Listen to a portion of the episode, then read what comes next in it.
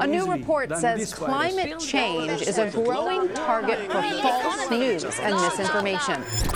Sporo dzieje się w debacie publicznej. Dużo mówimy, stawiamy wiele tez. Ile w tym faktów, a ile dezinformacji? W trzecim sezonie podcastu Demagoga rozmawiamy o internecie, edukacji i fake newsach wokół klimatu. Zapraszamy. Zapraszamy. Na samiutkim początku tej długiej kolejki jest fałsz. Ruchy, które są przeciwne szczepieniom, są coraz lepiej zorganizowane. Każdy ma poglądy, więc to wszystko jedno. No właśnie nie wszystko jedno. Cześć, to kolejny odcinek podcastu Demagoga. Dzisiaj porozmawiamy o Ameryce Łacińskiej. Dlaczego? Ponieważ rozmawia się o niej rzadko, a również tam podejmuje się decyzje, które wpływają na nas wszystkich. Możemy też obserwować efekty rozpowszechniania dezinformacji. Skąd mieszkańcy tych krajów czerpią wiedzę o pandemii, polityce czy wycince lasów amazońskich? I dlaczego prezydent Brazylii, Jair Bolsonaro, tak bardzo lubi aplikację Telegram? O tym porozmawiamy z Maciejem Okraszewskim, dziennikarzem i autorem podcastu Dział Zagraniczny. Cześć. Cześć. Przeciętny mieszkaniec kraju Ameryki Południowej budzi się, otwiera to jedno oko, które jest potrzebne w takich przypadkach, a później raczej otwiera półkę z jedzeniem czy Facebooka. Raczej Facebooka i też w zależności od kraju, niekoniecznie to musi być Facebook, to może być na przykład WhatsApp albo właśnie Telegram. To wcale nie muszą być te stare media społecznościowe, o których my myślimy i też Latynos Latynosowi nierówny. To też bardzo warto podkreślić, ponieważ jednak inna jest sytuacja w Meksyku, inna w Chile, inna w Brazylii, która w ogóle, jeżeli chodzi o penetrację mediów społecznościowych, jest jakimś fenomenem całkowitym. I no właśnie, względem... czym się różnią te kraje? Bo to jest, to jest bardzo ogólne stwierdzenie Ameryka Południowa. Mhm. Czym się różnią te kraje od siebie, jeśli chodzi o dostęp do informacji? No jest kwestia po pierwsze zamożności, po drugie wykształcenia, po trzecie tego, czy jest silny medialny klimat w tym kraju, czy ma jakieś tradycje, czy nie. Czyli na przykład Argentyna, która jeszcze na początku XX wieku była jednym z dziesięciu najbogatszych krajów świata, miała już wtedy silne media miejscowe. I ono do dziś takie pozostają. I Argentyna ma specyficzną sytuację, ponieważ ona chwaliła się tym bardzo długo, aż do w zasadzie właśnie końca XX wieku. Miała najlepszą edukację publiczną w Ameryce Południowej. No, moim zdaniem Urugwaj ma lepszą, ale w takiej skali większej można mówić, że faktycznie ten kraj tak miał. W związku z czym Argentyna wytworzyła bardzo silną klasę miejską, wykształconą, która sięga po media tradycyjne, po gazety, po na przykład programy radiowe, które są programami politycznymi, mają całkiem niezłe niektóre programy telewizyjne, bo generalnie telewizja argentyńska jest bardzo, bardzo zła, ale, ale niektóre programy są, są dobre. I to jest na przykład taki kraj, gdzie te media tradycyjne cieszą się w pewnych kręgach w dalszym ciągu zainteresowaniem. Ale na przykład w Ameryce Środkowej nie ma takich tradycji. I w Ameryce Środkowej jest tak, że tam w zasadzie te media lokalne są bardzo słabe. Zawsze były. I zawsze były też w jakiś sposób zależne od tych, którzy rządzili. Jest na przykład taki przypadek e, magazynu, który się nazywa El Faro. Mówię magazynu, ale tak naprawdę to jest serwis internetowy. On jest z Salwadoru. I on został założony dlatego, jako serwis internetowy, on nie ma w ogóle wersji drukowanej, bo tamtejszych dziennikarzy po pierwsze nie było stać na to, żeby wydawać gazetę w papierze, a po drugie dlatego, że w Salwadorze, szczerze powiedziawszy, niewiele osób kupowało gazety. W związku z czym oni stwierdzili, będziemy robili dziennikarstwo internetowe. I El Faro jest dziś uznawane za jedno z najlepszych mediów w całej Ameryce Łacińskiej. Minęło kilkanaście lat. Obecnie jest też celem ataków ze strony władzy, między innymi przy użyciu Pegasusa. I El Faro jest um, takim serwisem, który całą w zasadzie Amerykę Środkową, ale przede wszystkim oczywiście Salwador i sąsiedni Honduras, najlepiej raportuje ze wszystkich dostępnych mediów. Także to jest całkowicie świeża rzecz. Znaczy, no ma już te kilkanaście lat, ale możemy mówić w takim obrazie medialnym.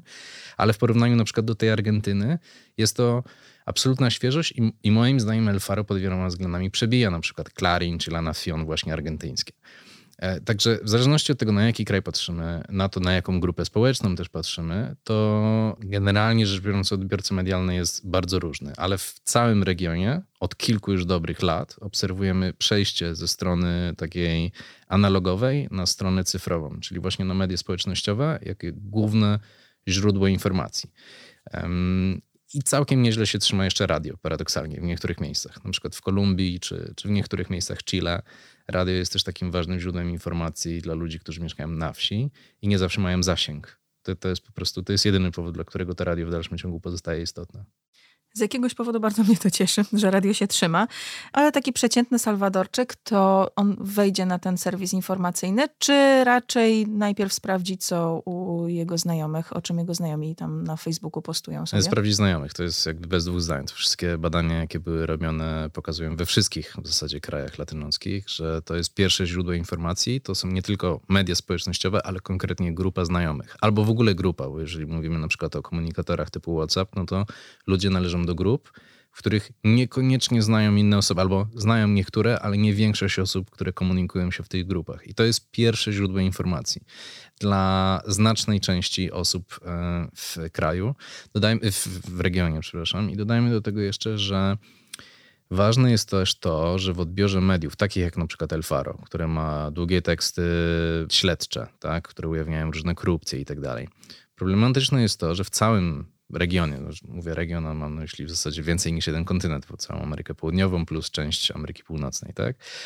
Y, problem jest też z wykształceniem ludzi na przykład w Brazylii, największym kraju regionu, aż jedna trzecia osób ma problem z płynnym pisaniem i czytaniem. W związku z czym oni nie potrafią przyswoić tych długich tekstów, takich po angielsku mówiąc long formów. To jest bardzo dla nich trudne. E, w Boliwii miałem taką sytuację, że korespondowałem z pewną kobietą z Ministerstwa Edukacji boliwijskiego i ja pisałem lepiej po hiszpańsku niż ona. Mm, nie dlatego, że ona źle mówiła, bo, bo mówiła całkiem nie, znaczy, to jest jej w ogóle język, tak, mówiła bardzo dobrze po hiszpańsku, natomiast miała problem z pisaniem i czytaniem, a pracowała w Ministerstwie Edukacji. I to pokazuje, dlaczego między innymi też te szybkie informacje przekazywane właśnie na przykład w komunikatorach albo po prostu gdzieś na tym feedzie facebookowym, dlaczego one cieszą się też większym zainteresowaniem, bo łatwiej i szybciej jest przyswoić i łatwiej też je na nie odpowiedzieć w tej formie internetowej, która nie wymaga takiego przyłożenia się do gramatyki, do ortografii e, i innych zasad e, pisowni. Wszędzie popularny jest ten Telegram i WhatsApp, czy w różnych krajach Ameryki Łacińskiej są różne aplikacje popularne? Jest różnie. To nie jest tak, że wszędzie one są tak samo popularne. Zresztą, jeżeli akurat mówimy o Telegramie, to jego popularność dopiero mm, zwyżkuje od jakiegoś czasu. To nie jest. WhatsApp ma dużą przewagę czasową też e, akurat nad tą aplikacją. I tu też y, no, nie da się mówić w zasadzie o innych krajach niż Brazylia w tym przypadku. Czy oczywiście w innych krajach też są te aplikacje i ludzie tu stosują Messengera, tam stosują trochę Signala, chociaż ten Signal wcale nie jest jakoś szczególnie popularny w Ameryce Łacińskiej. Natomiast WhatsApp w przypadku na przykład Brazylii to jest ogromny rynek. Brazylia jest chyba drugim największym na świecie rynkiem WhatsAppowym, mm, po chyba Stanach Zjednoczonych, o ile się nie mylę. Nie pamiętam, kto jest na pierwszym miejscu, ale wiem, że Brazylia jest na drugim. E, sto kilkadziesiąt milionów Brazylijczyków ma tego WhatsAppa na swoich telefonach. w wielu sklepach jest tak, że jak kupuje telefon, to on już ma WhatsAppa po prostu zainstalowanego. I Brazylijczycy masowo z niego korzystają. Trzy czwarte brazylijskich internautów korzysta właśnie z WhatsAppa do komunikacji, z czego on traci trochę na popularności w ostatnim czasie właśnie na rzecz Telegrama. Mm, także tam jest przytłaczająco, ale też musimy sobie zdać sprawę, bo my mm, jak rozmawiamy o tych też komunikatorach internetowych jako źródle wiadomości, to dla polskiego słuchacza może to być nie do końca trochę zrozumiałe, bo my z tych komunikatorów w Polsce nie korzystamy tak masowo. Tak? My wysyłamy na przykład SMS-y, co na przykład, dlaczego w, Bra w, Brazylii czy w niektórych innych krajach Ameryki Łacińskiej nie wysyła się SMS-ów, bo są strasznie drogie, bo ludzi po prostu na nie nie stać. Taniej jest opłacić abonament właśnie miesięczny internetowy i wysyłać za darmo te wiadomości, więc to jest pierwsza rzecz. Ale druga rzecz jest też taka, że one mają też funkcje, z których my nie korzystamy. W Brazylii przez WhatsAppa się na przykład zamawia rzeczy, kupuje się rzeczy. To, jest, to, to działa po prostu jak taki marketplace, tak? To, co u nas Facebook próbuje robić u siebie, czy tam obecnie już Meta próbuje na Facebooku robić, czyli zakładać te sklepy, żeby można było kupować, albo na Instagramie widzimy ubrania i tam dwa kliki można je kupić, co też jest dużym ułatwieniem, bo kiedyś tak łatwo nie było. Na przykład na WhatsAppie w Brazylii yy, to też działa. I WhatsApp też należy do Meta, prawda? W związku z czym oni robią na przykład zakupy przez tego WhatsAppa. E, więc te aplikacje spełniają troszeczkę inne też funkcje niż u nas. To nie jest tak, że ludzie po prostu masowo do siebie piszą, ale w ten sposób robią też inne rzeczy. Jeżeli chodzi o komunikację, to też na przykład nie chodzi tylko o pisanie, chodzi też o wiadomości głosowe. To jest super popularna rzecz, która też mam wrażenie, że w Polsce jest trochę rzadsza. To znaczy, my nie wysyłamy tych wiadomości głosowych tak masowo, jak robią to latynosi. Jak ja się z kimś komunikuję na WhatsAppie z Ameryki Łacińskiej, to w ponad połowie przypadków będę dostawał po prostu nagrania z powrotem. Mojej partnerce zdarzyło się tak wywiad przeprowadzać. Na zasadzie wysyłania i odsyłania sobie wiadomości głosowych właśnie z kobietą z Brazylii. Mm, dlatego te między innymi aplikacje są takie super popularne, bo one trochę zastępują Facebook. Czyli WhatsApp w Brazylii jest tym, czym dla nas jest Facebook. Jeśli powiem, że to jest to miejsce, w którym najczęściej szerzy się dezinformacja, to chyba się nie pomylę, skoro WhatsApp jest Facebookiem Ameryki Południowej. Tak i nie. Też zależy gdzie. Bo dezinformacja przybiera różnego rodzaju formy w tej chwili. To nie są tylko takie fake newsy klasyczne, o których my myślimy. To jest też na przykład, o, w listopadzie były w Hondurasie wybory prezydenckie i tam była e, fala mm, dezinformacji. Zresztą nawet dokładnie wiemy, kto za nią odpowiada i tak dalej, taka konkretna firma PR-owa. I e, tam na przykład metodą było zakładanie mm, właśnie w mediach społecznościowych, nie na WhatsAppie, tu klasycznie na Facebooku i tak dalej, ale też po prostu gdzieś osobno stron, było zakładanie stron, które imitują realne media było nadawanie im nazw. Tam w Hondurasie konkretnie takim najpopularniejszym źródłem był El Universal, em, chyba Hondureño to się nazywa. I to jest nawiązanie do El Universal, czyli gazety znanej, bardzo znanej, meksykańskiej. Prawdziwej gazety, która istnieje, ma, ma wieloletnią tradycję, jest w ogóle dobrym, dobrym źródłem informacji. Czyli Natomiast, tak jakby u nas powstało Warsaw Post na przykład. Na przykład. Albo e, Warsaw Times, albo no, no, cokolwiek takiego, tak? W związku z czym um, powstawały takie strony, które imitowały prawdziwe medium i publikowały artykuły, które wyglądały na pierwszy rzut oka jako solidne artykuły, które e, jednakże niosły zupełnie inną treść. Czyli na przykład, o, żeby, żeby, nie, żeby nie mówić hipotetycznie, tylko podawać konkretne przykłady. Um, kandydat czy działacz e, bardzo ważny z partii rządzącej przez ostatnie kilka lat Hondurasem został oskarżony o korupcję.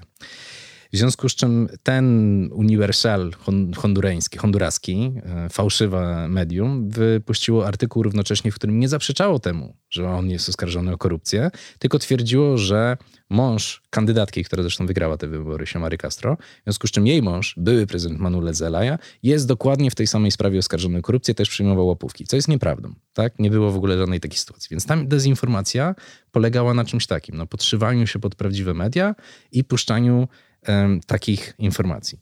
W Brazylii w tym roku będą też wybory prezydenckie i od zeszłego roku obserwujemy taki trend, że też powstają właśnie takie ośrodki medialne, tym razem już nie wymyślane od tak, ad hoc, żeby udawać jakieś medium powiązane na przykład z Meksykiem, tylko powstają nowe jakieś małe ośrodki medialne fundowane przez pieniądze, no i to właśnie przez czyje pieniądze, to jest dużo śledztw, w związku z czym to jest ogromna historia, więc w to już nie będę wchodził, ale generalnie pączkują nowe media i one na przykład publikując wiadomości, nie robią już też tak, że publikują tylko fake newsy, że, że to są nieprawdziwe rzeczy. One podają fakty, tylko je zupełnie inaczej interpretują, zupełnie inaczej je przedstawiają. I to można porównać do tego, jak działa na przykład TVP w Polsce. TVP pokazuje prawdziwe zdarzenia, ale to, jak wiadomości, y, główny dziennik telewizyjny w Polsce przedstawia te wydarzenia, no każdy, kto je ogląda, widzi, że są bardzo często oderwane od rzeczywistości. Albo czy, czy inaczej, przedstawiają rzeczywistość tylko w jakimś krzywym zwierciadle. I to na przykład jest teraz trend w Brazylii, ponieważ Brazylia ze względu na to, co się działo przy poprzednich wyborach prezydenckich, kiedy taka fala klasycznych fake newsów zalewała właśnie WhatsApp i zalewała w ogromnych ilościach i po prostu ta dezinformacja się szerzyła niesamowicie. No więc teraz, oraz oczywiście też po pandemii koronawirusa, bo to też był ważny temat fake newsowy w Brazylii, więc po tym wszystkim brazylijska administracja próbuje z tym walczyć i właśnie jednym ze sposobów na obchodzenie tego jest właśnie tworzenie takiej narracji, że okej, okay, to jest prawda, że było wczoraj trzęsienie ziemi, ale to trzęsienie ziemi jest winą opozycji, na przykład. Więc to jest tego rodzaju fake news. A oczywiście Myślałam, nie brakuje... że powiesz, że to sukces jakiś brazylijski. Albo, że to sukces, tak, bo Brazylia się na tym zbuduje. Natomiast zmierzam do tego, że oczywiście jest też mnóstwo zwykłych, klasycznych fake newsów. To jakby nie mówię, że ich nie ma, tylko mówię, że one zmieniają teraz też trochę swój wygląd. One się mutują bo już takie po prostu powtarzanie nieprawdy i tak dalej zaczyna być coraz trudniejsze, bo część mediów społecznościowych wprowadza różnego rodzaju procedury, które mają temu przeciwdziałać. Na przykład WhatsApp w Brazylii stara się po właśnie naciskach e, głównie tamtejszych sądów i po wyłączaniu wielokrotnym, bo on był wiele razy wyłączany w Brazylii, no tam dzień, dwa, trzy, e, ze względu właśnie na szerzącą się dezinformację. Więc WhatsApp próbuje wprowadzać takie mechanizmy, które pozwolą wychwytywać jakąś szerzącą się dezinformację i ją po prostu oznaczać albo w ogóle kasować. Natomiast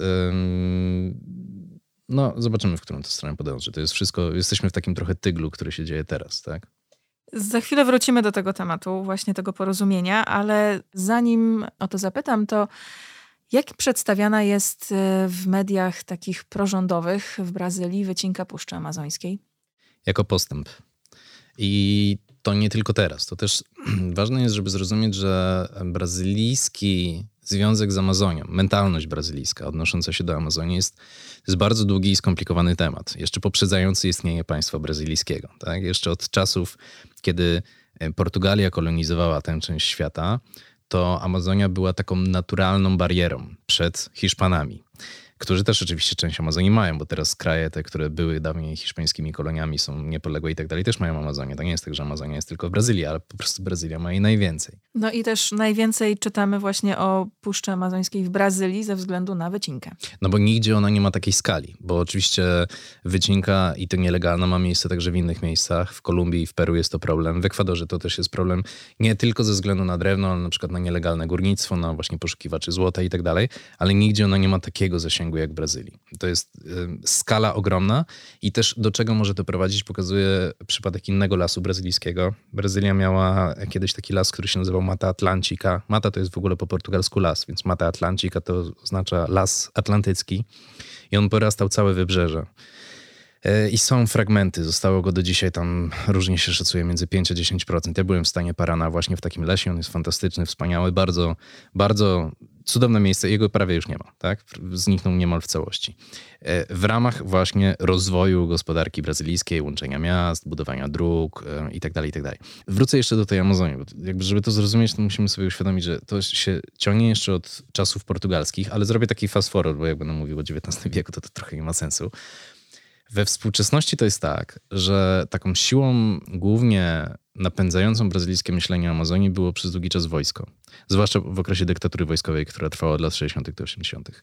I wojsko przedstawiało Amazonię po pierwsze jako dobro narodowe, to my jesteśmy właścicielami tej Amazonii i to do nas ono należy. E, po drugie, jako właśnie taką naturalną zaporę przeciw wrogom. I po trzecie, jako miejsce, które można wykorzystać gospodarczo dla kraju, rozwinąć kraj i też ucywilizować mieszkających tam ludzi, bo oni dosłownie mają taką wizję, że e, rdzennych mieszkańców Amazonii należy cywilizować. To jest bardzo mocno utkwione w mentalności wojskowej brazylijskiej. Czyli oni też nie mówili o tym miejscu jako o płucach ziemi. Nie, nie, nie. Taka narracja była stosunkowo krótko w Brazylii. Właśnie jeszcze w czasach europejskich to było przeniesione z prądami z, z Europy. I później można powiedzieć, że przełom lat 80. i 90. XX wieku to też był taki moment, kiedy Brazylia nagle bardzo mocno postawiła na e, chronienie swojej natury. Też ze względu na specyficzne takie prądy polityczne, ogólnoświatowe i tak dalej. Pomyśleli, że mogą na tym też ugrać różne rzeczy. Natomiast jest też taki moment, w, 80, w ogóle u nas mało kto o tym pamięta, natomiast w 1989 roku prezydent Francji, François Mitterrand, powiedział takie zdanie, teraz nie przytoczę dokładnego cytatu, ale że Amazonię można umiędzynarodowić. W zamian za umorzenie Brazylii długo, długów, które, które ma, e, Amazonia mogłaby się stać terenem międzynarodowym, nad którym piecze będą sprawowały jakieś instytucje i będą w ten sposób chronili przyrodę. I to była taka luźno rzucona propozycja, ale ona nie pojawiła się z kosmosu. Wcześniej już były takie hasła i później też czasami były takie hasła. I w Brazylii wywołało to wściekłość na niesamowitą skalę, na ogromną skalę.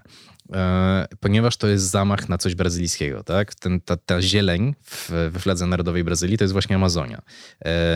Część e, hymnu narodowego też się odnosi do tej naturalnej przyrody brazylijskiej i tak dalej. I oni poczuli, że tu ktoś wręcz szykuje inwazję na Amazonię. Dosłownie, ja mam, ponieważ ja mam rodzinę w Brazylii i mam też w tej rodzinie wojskowego, który w Amazonii się szkolił, to jest część szkolenia komodosów, spadochroniarzy. I jak z nim porozmawiać, to on jest przeświadczony, że Francja mogłaby najechać Amazonię. To nie, to nie jest, jakby to brzmi absurdalnie, ale on ma taką wizję, że no, jest to nieprawdopodobne, ale nie niemożliwe. I, i część em, Brazylijczyków też podziela tę wizję. I teraz kolejna ważna rzecz. Musimy sobie też zdać sprawę z jeszcze czegoś. São Paulo, największa metropolia Ameryki Południowej, przeciętny mieszkańc São Paulo nigdy nie był i nigdy nie będzie w Amazonii.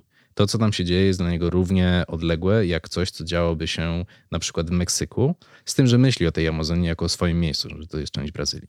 I podobnie jest z ludźmi, którzy mieszkają w tych stanach amazońskich. Oni nie pojadą ani do Rio, ani do Amazonii, większość z nich, prawda? W związku z czym mamy dwie różne rzeczywistości, ponieważ media te najpoważniejsze, najlepsze, brazylijskie, koncentrują się w São Paulo i trochę w Rio, ale głównie São Paulo.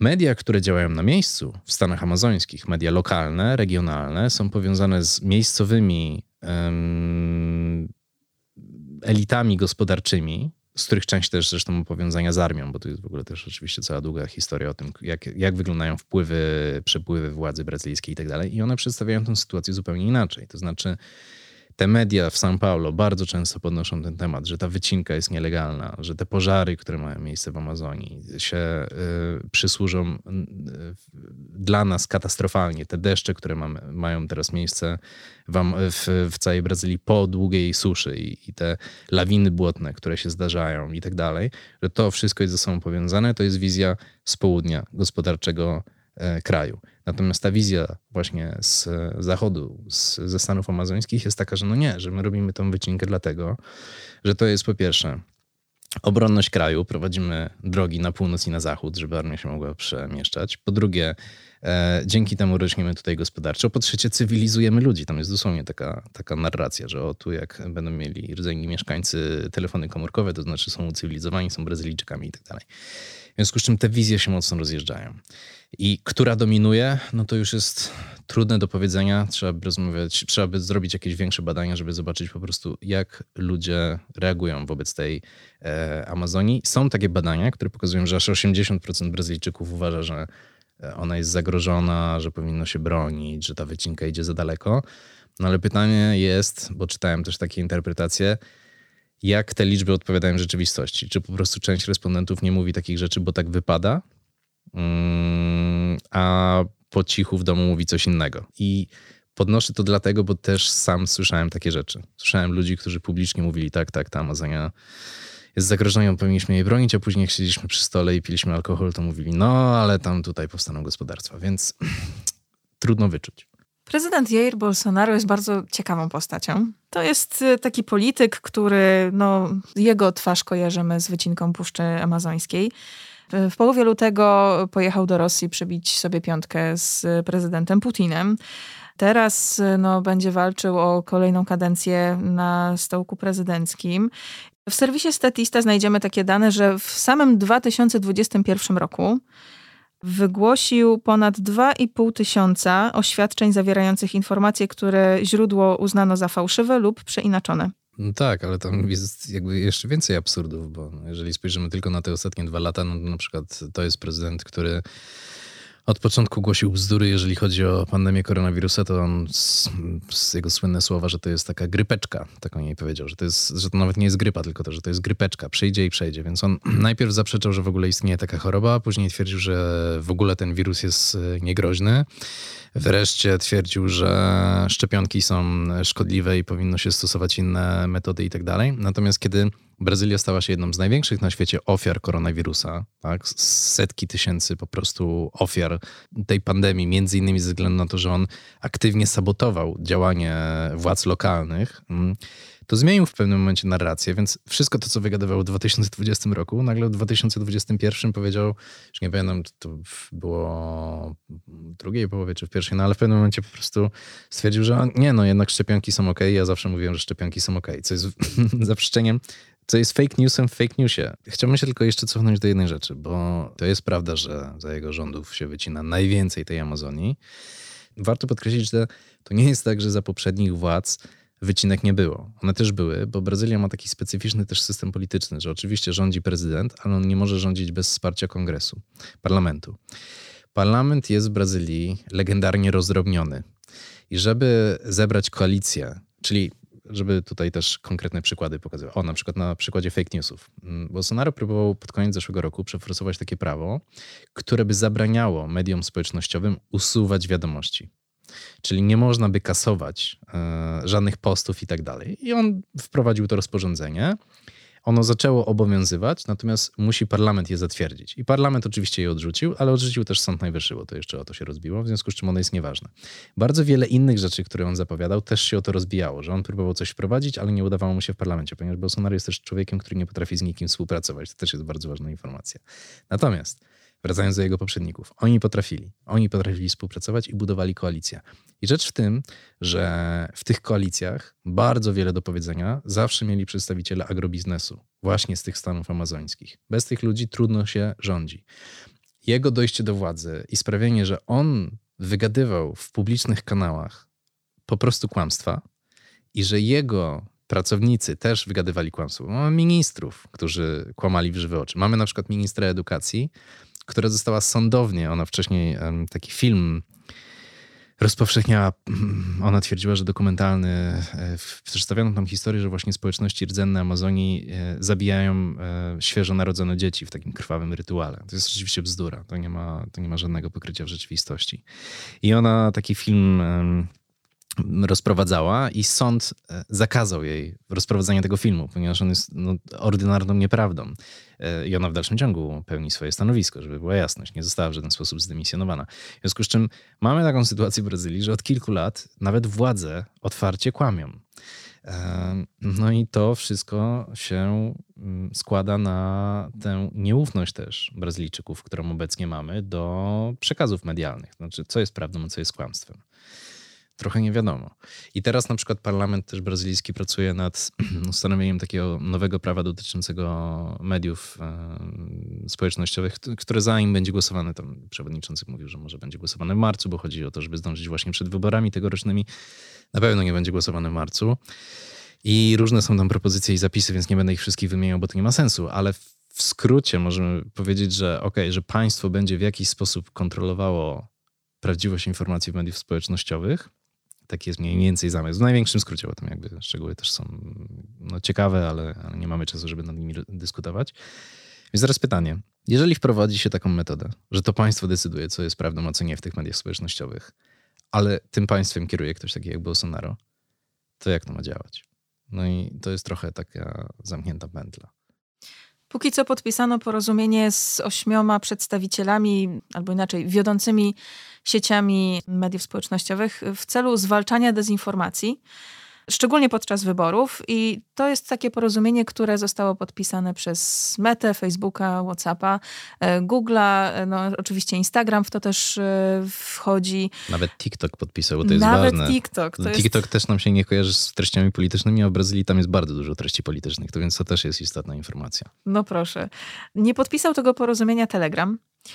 Z czego prezydent Bolsonaro no, bardzo się ucieszył, znaczy może nie nazwę tego, że się ucieszył, ale powiedział, że gdyby tej aplikacji zakazano, bo pojawił się taki pomysł, że skoro nie podpisano tego porozumienia, no to trzeba tej aplikacji zakazać. No i prezydent Bolsonaro zareagował tak ostro wręcz powiedziałabym. Stwierdził, że to byłoby tchórzostwo. On sam na Telegramie ma ponad milion obserwujących i bardzo tę aplikację lubi. Dlaczego? Z kilku powodów. Może najpierw powiem o samym Bolsonaro i Telegramie, a później dlaczego Telegram tego nie podpisał. Bo to nie jest tak, że Telegram odmówił. Telegram po prostu zignorował Brazylię.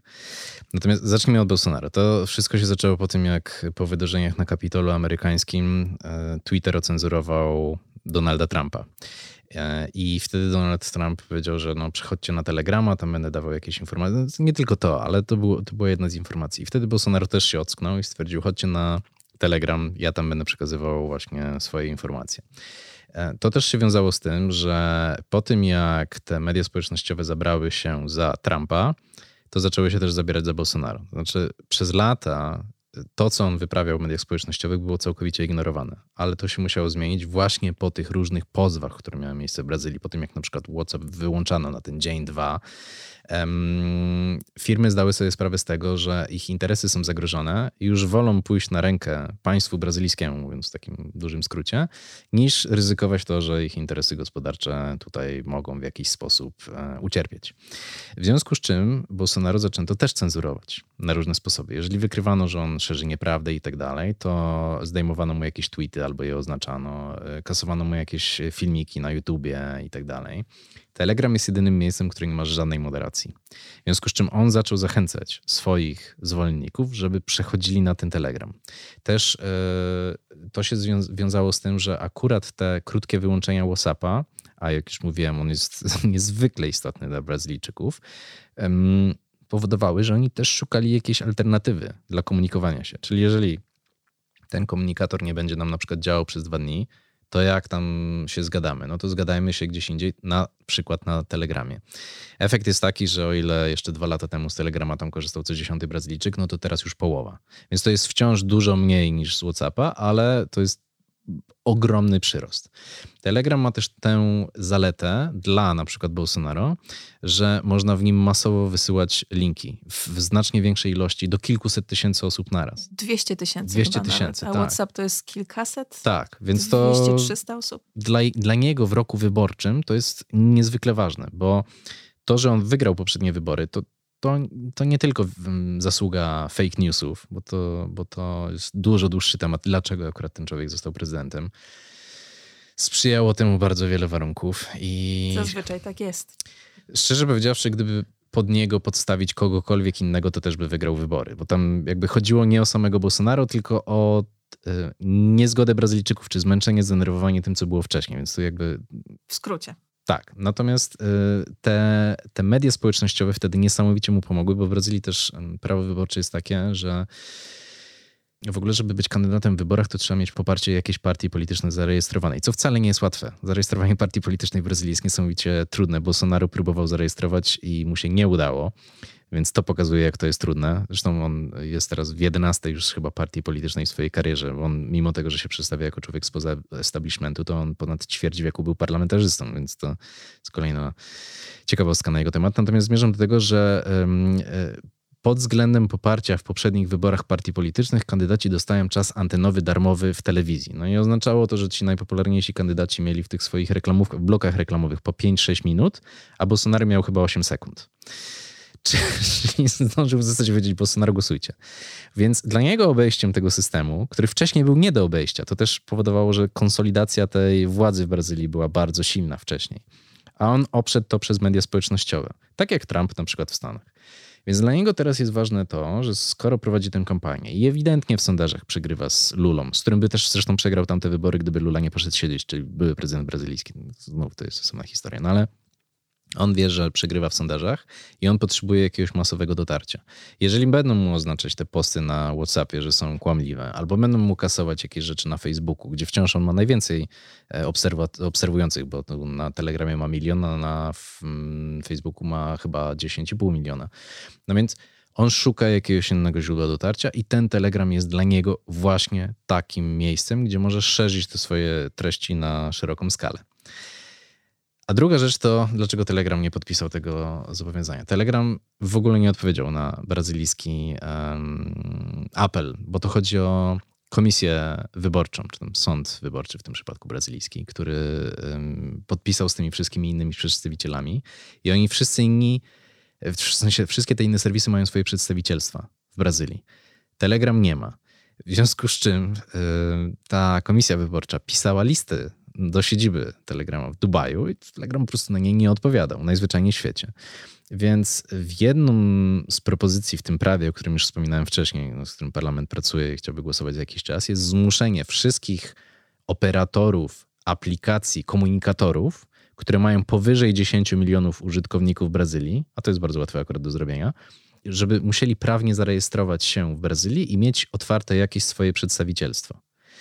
Czy takie prawo dojdzie do skutku? Trudno powiedzieć. Czy ono będzie w ogóle skuteczne? Też trudno powiedzieć. Telegram trochę jakby w ogóle na to nie reaguje. To jest jakby, jak zmusić taką firmę, żeby otworzyła to przedstawicielstwo, skoro i tak tam działa? Zamknąć usługi właśnie telegramowe w Brazylii, to też chyba nie jest do końca zgodne z prawem, dlatego między innymi ten WhatsApp odwieszano później, tak? Tutaj sądy jedne mówiły, dobra, to zawieszamy tę aplikację, sądy wyższej instancji mówiły, no nie, to nie jest zgodne z prawem, nie możemy tego zrobić.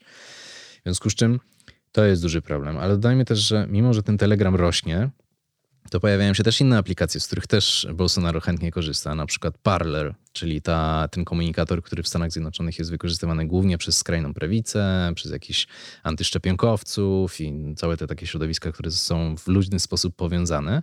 Więc Parler też wchodzi do Brazylii. I Bolsonaro też tam ma konto i namawia ludzi, żeby z niego korzystali. I okazuje się, że to Brazylia oczywiście jest dla Parlera już drugim największym rynkiem po Stanach Zjednoczonych. On nie jest nawet w przybliżeniu tak, e, tak duży jak, jak e, Telegram, ale kto wie, co się stanie. W związku z czym ten, ten, ten krajobraz medialny brazylijski jest no, z naszego punktu widzenia kraju, gdzie tutaj są jeszcze ustabilizowane media, gdzie my nie korzystamy z komunikatorów na taką skalę poza Messengerem, prawda? No jest trochę absurdalny, on, on, on tak działa. I on też, dodajmy, że ta sytuacja brazylijska nie jest łatwo przekładalna na inne kraje latynoskie, że inaczej trochę to wygląda właśnie w Meksyku, inaczej w Argentynie i tak dalej, ale jednak Brazylia przez to, że jest największa z tych wszystkich krajów, może być też punktem wyjścia dla tych firm technologicznych na pozostałe rynki. W związku z czym trochę to, co tam się dzieje teraz, może za jakiś czas się zadziać gdzieś indziej. A oczywiście fala fake newsów zalewające wszystkie pozostałe kraje to obserwowali.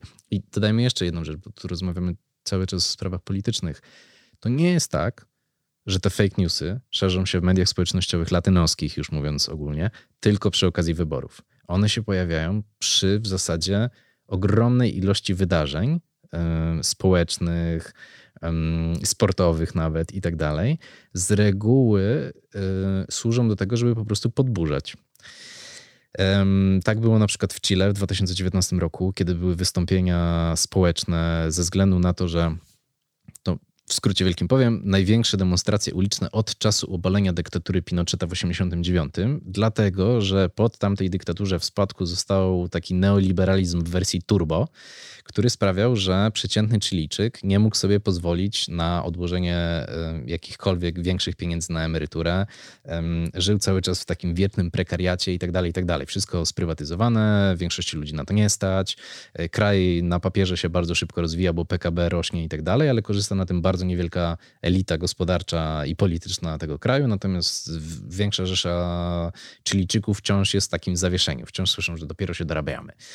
No więc było te wystąpienia społeczne i ich źródło, tam jakby katalizatorem było podniesienie cen za, za przejazd mm, e, publiczny, tak, na bilety na metro. Natomiast więc te wystąpienia miały realne źródło. W sensie naprawdę Chilijczycy wyszli na ulicę zdenerwowani latami różnych zaniedbań. Wcześniej przecież były, we wcześniejszych latach, jeszcze przed mediami społecznościowymi, też były takie wystąpienia. W 2006 roku na przykład, czyli już Facebook wtedy istniał, ale nikt go nie używał w Chile. W Polsce też nikt go nie, nie używał.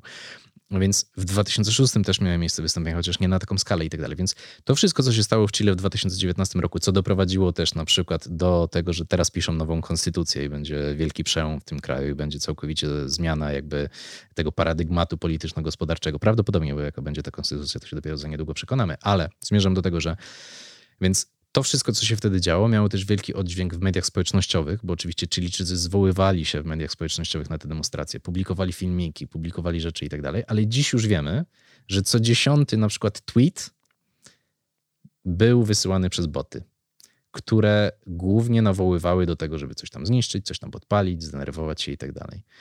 E, więc mamy coś, co jest autentycznym wybuchem społecznego niezadowolenia, a równocześnie widzimy, że dość solidna część tego, co się dzieje w sferze internetowej, no bo 10% to jednak jest sporo, nie przeważająca część, ale zauważalna, to jest działalność jakichś sił zewnętrznych, które głównie dążą do tego, żeby tutaj zasiać ferment. No i też w tym przypadku wiemy, że, są, że jest to Rosja. No, to jakby nie ma też tego, co ukrywać i wokół tego chodzić dookoła. No, Rosja jest bardzo aktywna, jeżeli chodzi o fake newsy w Ameryce Łacińskiej. To wiemy, że ten kierunek pokazuje na, na Rosję. Wiemy też o botach. Do tego dochodzą e, oficjalne źródła, które też pojawiły się w tej rozmowie.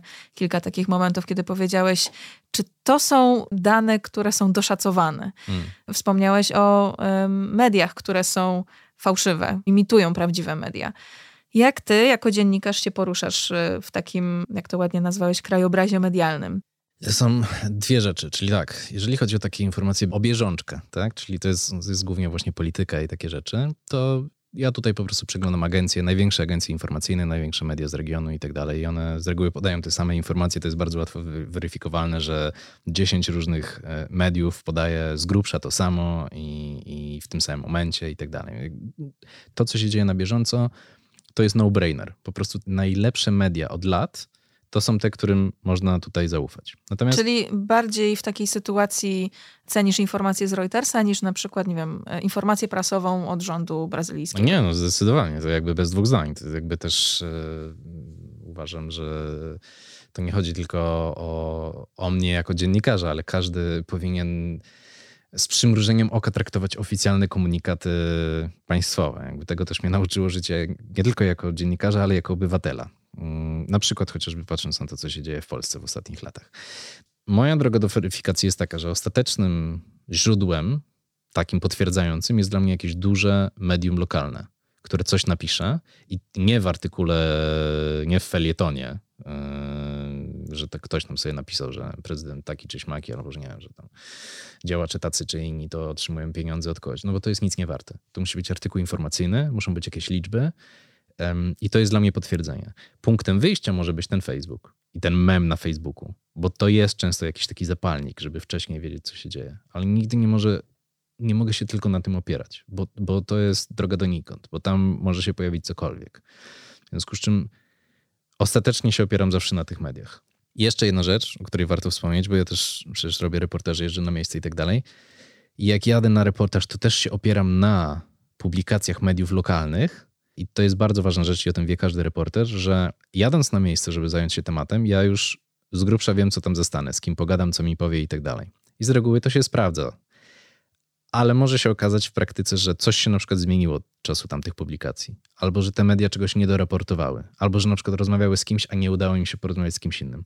Więc to też jest kolejna rzecz, że ten element weryfikacji na miejscu, jeżeli się uda, jeżeli uda nam się robić taki materiał, to też jest, to jest, to jest już ta ostateczna wersja. Byłem, zobaczyłem na własne oczy, i widziałem to, może się okazać, że nie widziałem wszystkiego, że może coś tam jest więcej, ale to jest też taki element, tylko że to oczywiście jest już taki ostatni kamyczek, który zdarza się niestety rzadko, bo jesteśmy z biednego kraju i mamy mało pieniędzy na to, żeby jeździć i weryfikować na miejscu, ale dlatego ufam tym mediom. Ale tylko tu muszą być ustabilizowane dobre media z dobrą marką, z paroma latami działania, E, to nie może być jakaś efemeryda, to nie może być magazyn, który powstał dwa lata temu i to jest El Universal w Hondurasie. To tak, takiemu medium nie ufam. Sprawdzam też, jak nie znam tego medium, nie kojarzę go z wcześniej, to sprawdzam, jaką on ma historię, kto jest właścicielem, kto tam pisze.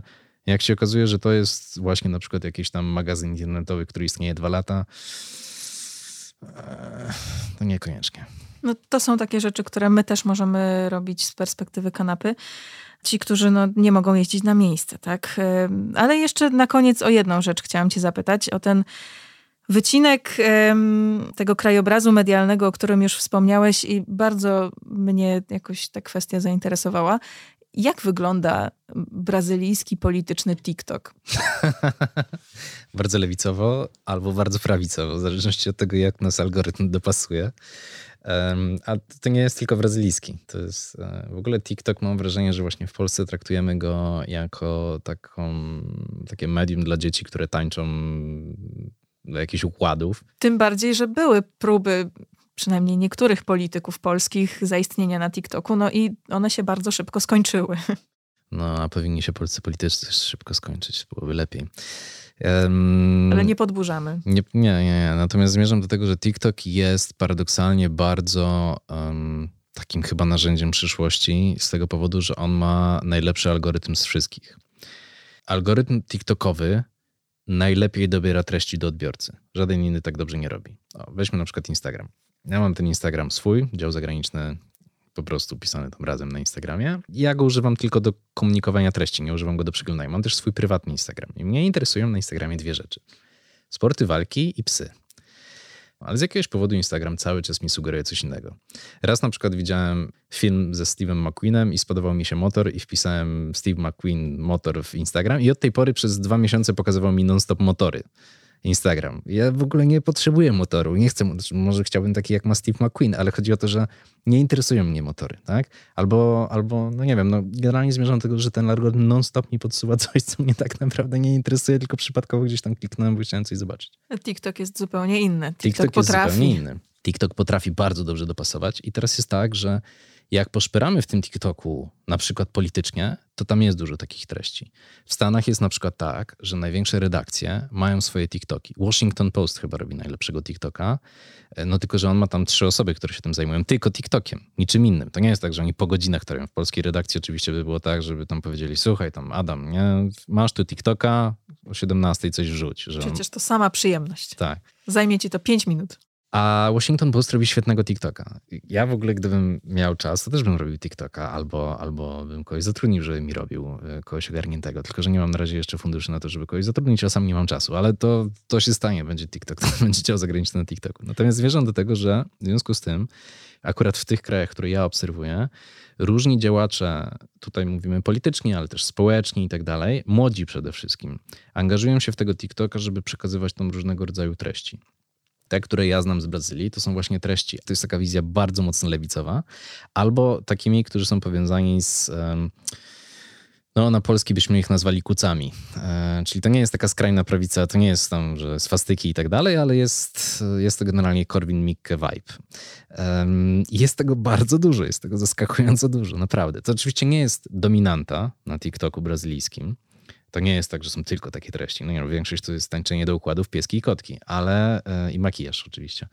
Ale e, jednak to istnieje. Jak już się wpadnie w tę dziurę, to po prostu ten algorytm będzie to podsuwał, podsuwał, podsuwał. I ciekaw jestem, jak właśnie to wykorzystają sztaby polityczne w tej chwili, bo kandydatów w wyborach prezydenckich jest wielu, ale liczą się tylko dwaj, czyli właśnie Lula, który najprawdopodobniej wygra, jeżeli dożyje, bo jest już też dość stary, chociaż jest w dobrym stanie fizycznym, więc zobaczymy.